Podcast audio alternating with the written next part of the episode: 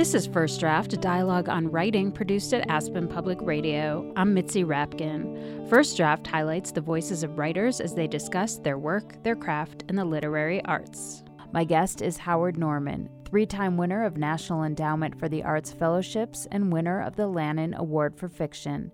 His novels, The Bird Artist and The Northern Lights, were nominated for National Book Awards. His most recent work is a memoir called I Hate to Leave This Beautiful Place.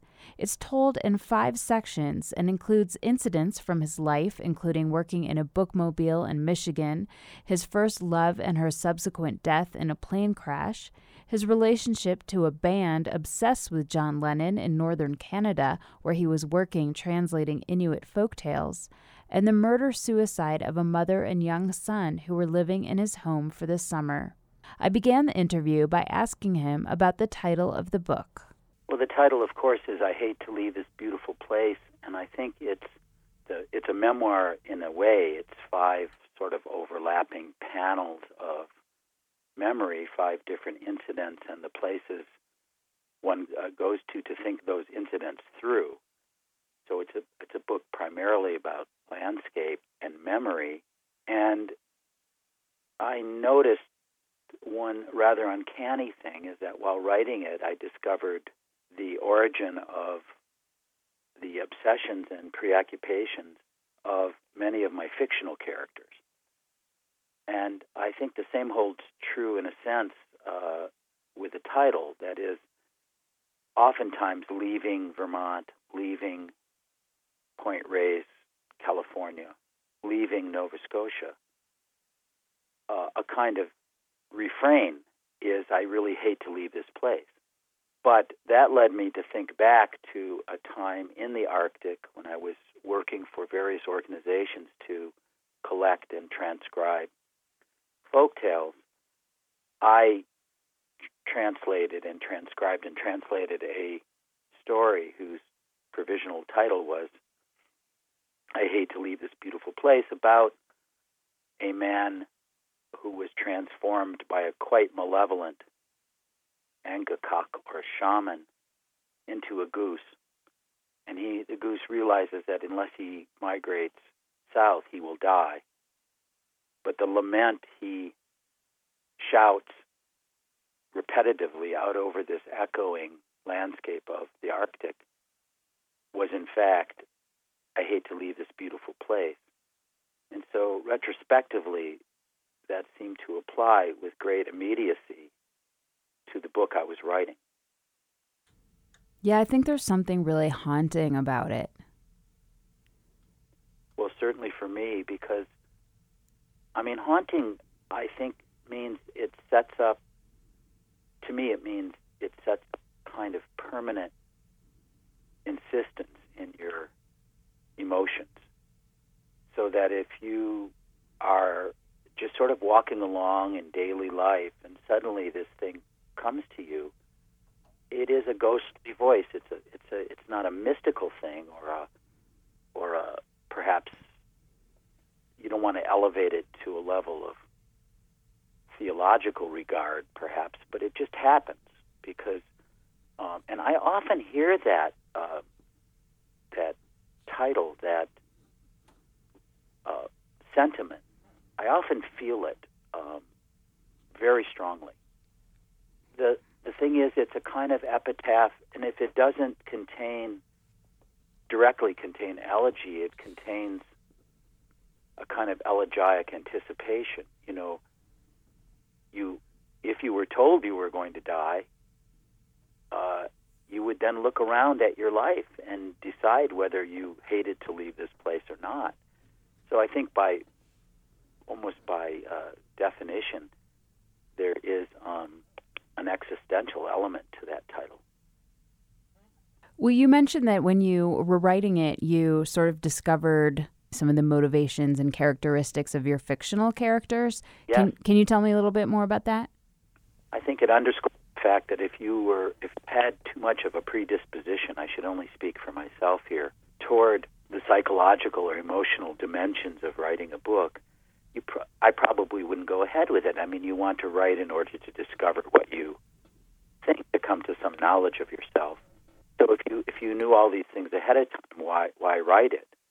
So looking back, I can see, well, oh goodness, that's why most of my female protagonists or antagonists or love interests have dark red hair.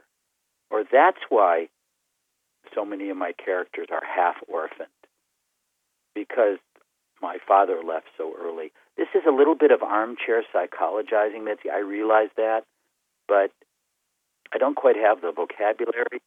But it's revelations, if you will, or insights you have into the kind of repetitive things that happen uh, novel after novel after novel that have a source, perhaps, or a, that are sponsored by something that happened to you early on in your life, and just keeps manifesting itself and transmuting itself in various incarnations through the lives and behaviors of your fictional characters.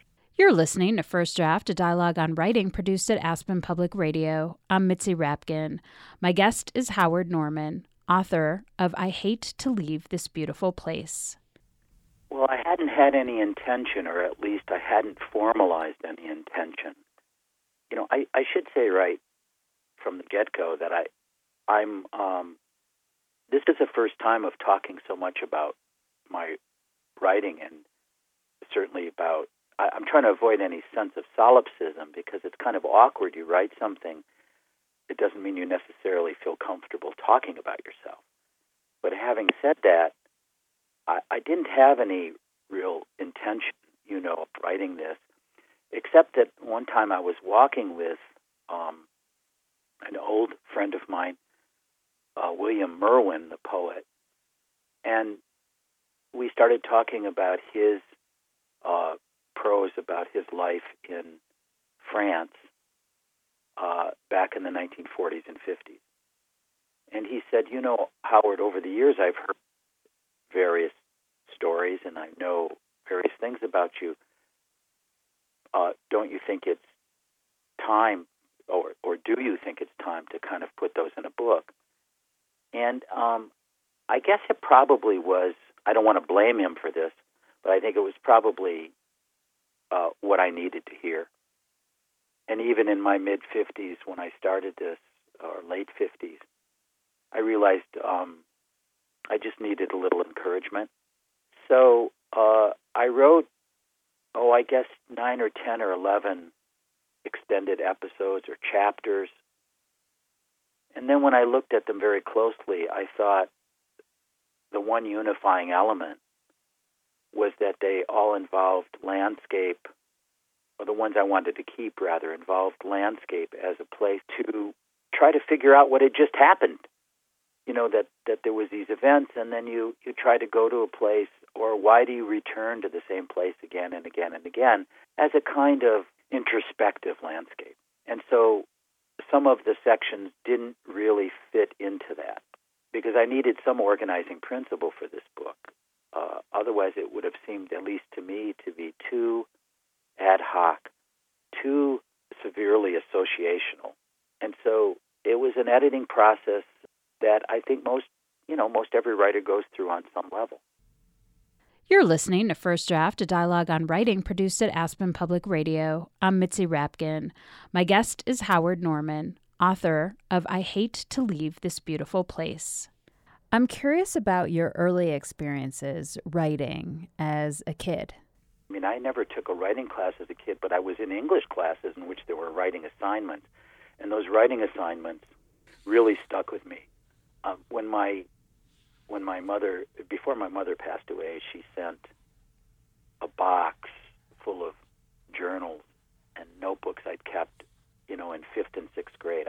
You know, they were just on old blue exam notebooks, and I just sort of left them around my farmhouse here in Vermont. And, and then one day I decided to look at them. And to my great surprise, and truly, truly, I was stunned. They consisted almost exclusively of marriage proposals. I, I had proposed marriage to all the girls in the sixth grade class. I guess I was attracted to older women when I was in fourth grade the teachers, I proposed to uh, in a way, in a, in a kind of odd way, I proposed to my closest friend, Paul. I, I was just a, a form of of that I had was obviously enamored of at the time, but I had completely forgotten it. So I think if you moved from school to school as much as I did, you know, I went to four different elementary schools, and there's no violins here accompanying that statement. It's just what our situation was. Uh, you have to find a social life, and sometimes the social life is with yourself, moving inwardly. And the thing that struck me about those marriage proposals is that, is that because if you didn't give them to people, you imposed on yourself uh, a condition of unrequited love, because no one would even know how to re- to respond to it. And I think that, without sounding too academic, that in a way, I think that that gets played out in a lot of my fictional characters. The privateness of desire, as opposed to desire that's always on high public exhibit. And what about the role of letter writing in your life? Um, interesting. Huge. Yeah, it's interesting. When you were young, you wrote letters to your friends' dads. I still write a lot of handwritten letters. I write oh maybe thirty or forty letters a week or type them. I love to read letters. I'm reading um, Robert Louis Stevenson. You know, like 18 volumes of his letters came out. It, there's something about the conscious act of figuring out not just what will be important for the moment, as in an email, but what will be important in the in you know still be important if a letter would take 12 weeks to get to somebody. So I do think about letters a lot. I think about um, the disappearance of epistolary lives. I'm hardly the only one. I think it's even generational. You know, my daughter told me she she's 25 now, and she told me the other day that the sound of a manual typewriter was the sound of her childhood. And I think that these things are mnemonic. I think they register very deeply and um, letter writing certainly is uh, part of that for me. Do you find it healing? I mean, in your book, you wrote, you know, your father was gone, and you were writing letters to your friends' fathers, sort of pointing out maybe the areas where they might have failed their sons, and then you wrote and a lot. Surrogate, there's surrogate conversations with an absent father, of course. Yes, and then you you write a lot of letters after um, there was that murder or suicide in your home to friends. Yeah. So is that a healing activity for you as well? you may not believe this, but this is the first time I ever. You just made a connection that I never had. I never connected the writing of letters to those fathers with the ones later on. For for probably a couple reasons. One, I write so many letters that it, just, it seems like I'm always doing it. But secondly, um, no, I wouldn't say healing, but I think letters make things a little better than they would otherwise be. I don't think that the things that are most profoundly suffered by people, you, me, anyone, are ever really fully healed. I think a cut on your finger can be healed, but I don't think that the deeper currents of loss or sadness or melancholy or anything is really can be healed. I, I just I I I I resist that notion. In Yeah. in this book, your girlfriend dies when you're very young in a plane accident, and then you had this horrible incident happen at your home in Maryland. And so I'm wondering about the process of mourning. I mean, it's clear in your book that part of that is seems like solitude and birds and the natural world. Uh, what is mourning for you, and do you think mourning accomplishes something? By all means, do I? I think it's almost a pan cultural phenomenon. Uh, I saw mourning processes in the Arctic very close up. If you'll allow me a distinction, when Mathilde, uh, the woman in Halifax, died, there were a number of elements there. One is I, I already had had the, the incipient feeling that the relationship was ending, whatever she might have felt. But uh, I was very, very sad because um, I was working under the assumption that there is just one love of your life. And so when you fall in love, you you sort of have to be operating under the assumption that this will potentially be the love of your life. Well, she wasn't. Uh, but part of my sadness when she she died in a plane crash was that um, I might not ever meet somebody who would be that, and that out not to be true. But at the time, I didn't know that. So I suppose there was a what I tried to describe in that chapter, and I hope to some degree of success was the sort of how do I say it makeshift attempt to properly find out just how sad I was and how, did I even know how to mourn this situation. I'm not sure that mourning comes naturally. I think sometimes you have to investigate it as a phenomenon, as opposed to what happened in the house in Washington, I didn't feel a moment of mourning for uh, Reetika Vazirani. I didn't know her. She was not a friend.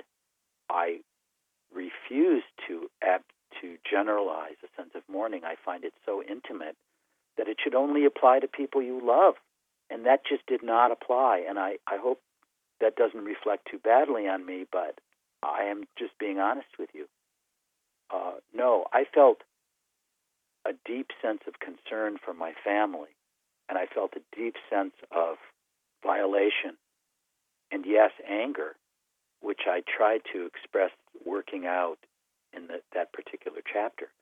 But mourning, no. If there was any even glancing sense of mourning, it was for that little boy that she so brutally murdered.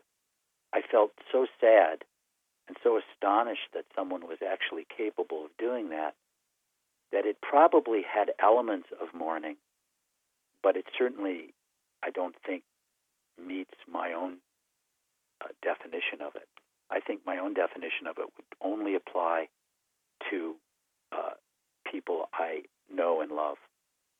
So tell me a little bit about your relationship to language and how that might have changed when you started translation work. I would imagine I've never translated, but that it makes you look at your own language in a new way and I'm I'm curious about your experience of that and how that influenced or changed um, or just affected your writing. When I first went to the Arctic, when I first started working with translation, I had a very, very bad stammer. I'm sure it's noticeable in my voice, um, and I often have to preface my writing workshops or classes by telling the students that they're going to experience a rather odd cadence. And the cadence of my voice, rushing a number of words through and then pauses, is not because I'm contemplative, particularly, but because it's a 50 year compensation for a kind of stammering. When I first started working with Inuit, uh, the process of translation made me focus so intensely on trying to find equivalents in my own language, which, after all, is what translation should be about, is trying to find equivalents instead of substitutes in your own language. Uh, the, the stammering really um, started to dissipate. And it wasn't magical, it was very logical. That is, I was in a context in which my obligations were to two languages at once. And I think there was almost um, an ethical element to it. I wasn't quite articulating at the time, but when I look back, uh, and I think, yes, indeed, uh, definitely, definitely um, the element of hearing a world, a cosmology, hearing emotions defined in another language and trying to really understand, in a sense, how different these people thought than I thought, certainly um, created, for lack of a better way to put it, a sense of empathy that I try, in some sense, to access when I'm writing fictional characters who are nothing like I am. So you try to figure out how they think and what their motivations are. And I think a lot of that was born of the necessity to do that, to try to construct a good um, translation. I don't want to overstate that, though. I, I mean, the first novel I ever wrote, which will never see the light of day, was essentially a recapitulation of a bunch of folk tales. And I knew it was an apprenticeship. I knew it was something that was going to be jettisoned. But I knew I had to do that in order to distance myself from those deep structures of, of folklore that I had been working with. But as you can see from this memoir, the situation of translating those stories, the framework, the context, is still very much with me. You're listening to First Draft, a dialogue on writing produced at Aspen Public Radio. I'm Mitzi Rapkin. My guest is Howard Norman, author of I Hate to Leave This Beautiful Place. Can you share a passage from another author that spoke to you or influenced you as a writer? This is the first uh, paragraph of The End of the Affair by Graham Greene. A story has no beginning or end. Arbitrarily, one chooses that moment of experience from which to look back or from which to look ahead. I say one chooses with the inaccurate pride of a professional writer who, when he has been seriously noted at all, has been praised for his technical ability.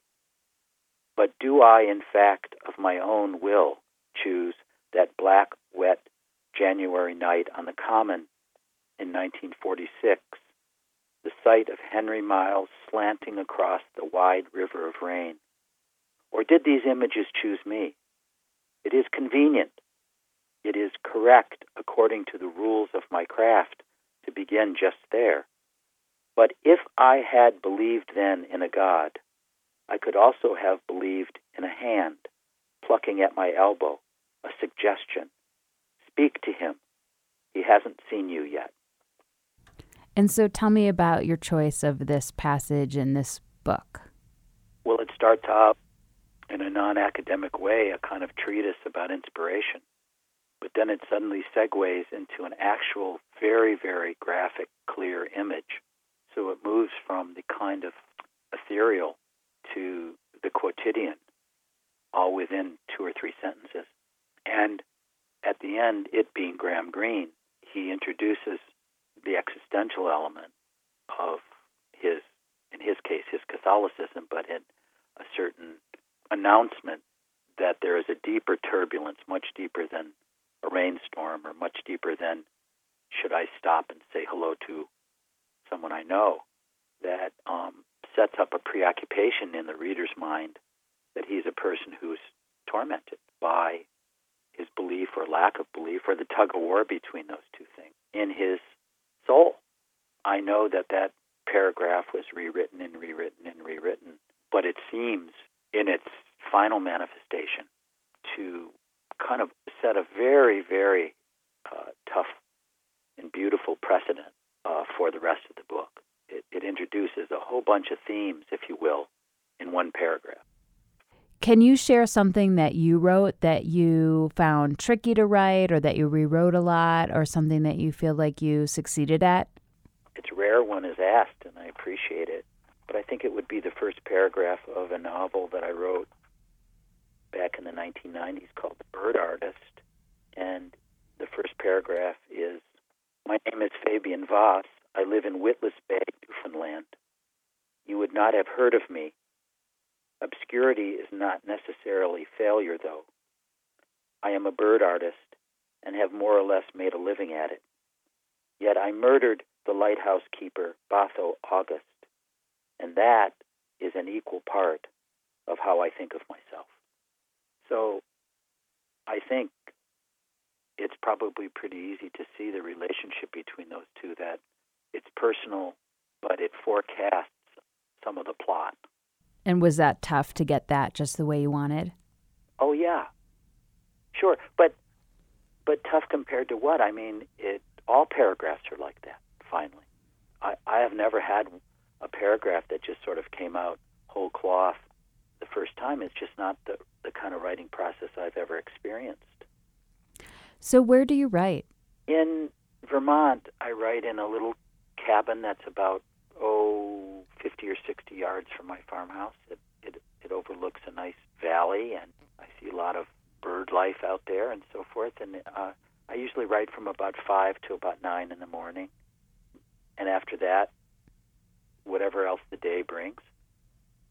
And what do you do or where do you go to get away from writing? I mean, I never want to get away from it. I I might refine that question a little or, or change it and say that a place like Point Reyes National Seashore, I've gone there for well over 40 years, in, in a sense, in order to get back to writing. So you sort of go out and I look at birds and I walk and walk and walk and walk and walk. And usually that's when something I've been thinking about either gets rejected or confirmed as a possibility for a book. So I think it's more where, in my case, it's more where do I go in order to get back to writing? And my answer would probably be Northern California. Who do you show your work to first to get feedback? My literary agent, Melanie Jackson. How have you dealt with rejection? In one level, you know, if you're really hard on yourself with your own writing, if you if you constantly are trying to up the ante and um, write well, things people say, let's say a book reviewer or somebody, really kind of finally glances off you because you've already been so hard on yourself. Something that is said that only lasts for a single day cannot possibly, you know, have the same dimensions as how hard you've been on yourself in order to finish a book.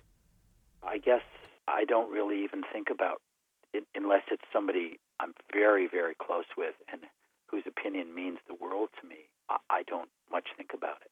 What good would it do? Your book is done. And what is your favorite word? Of late, it's unrequited.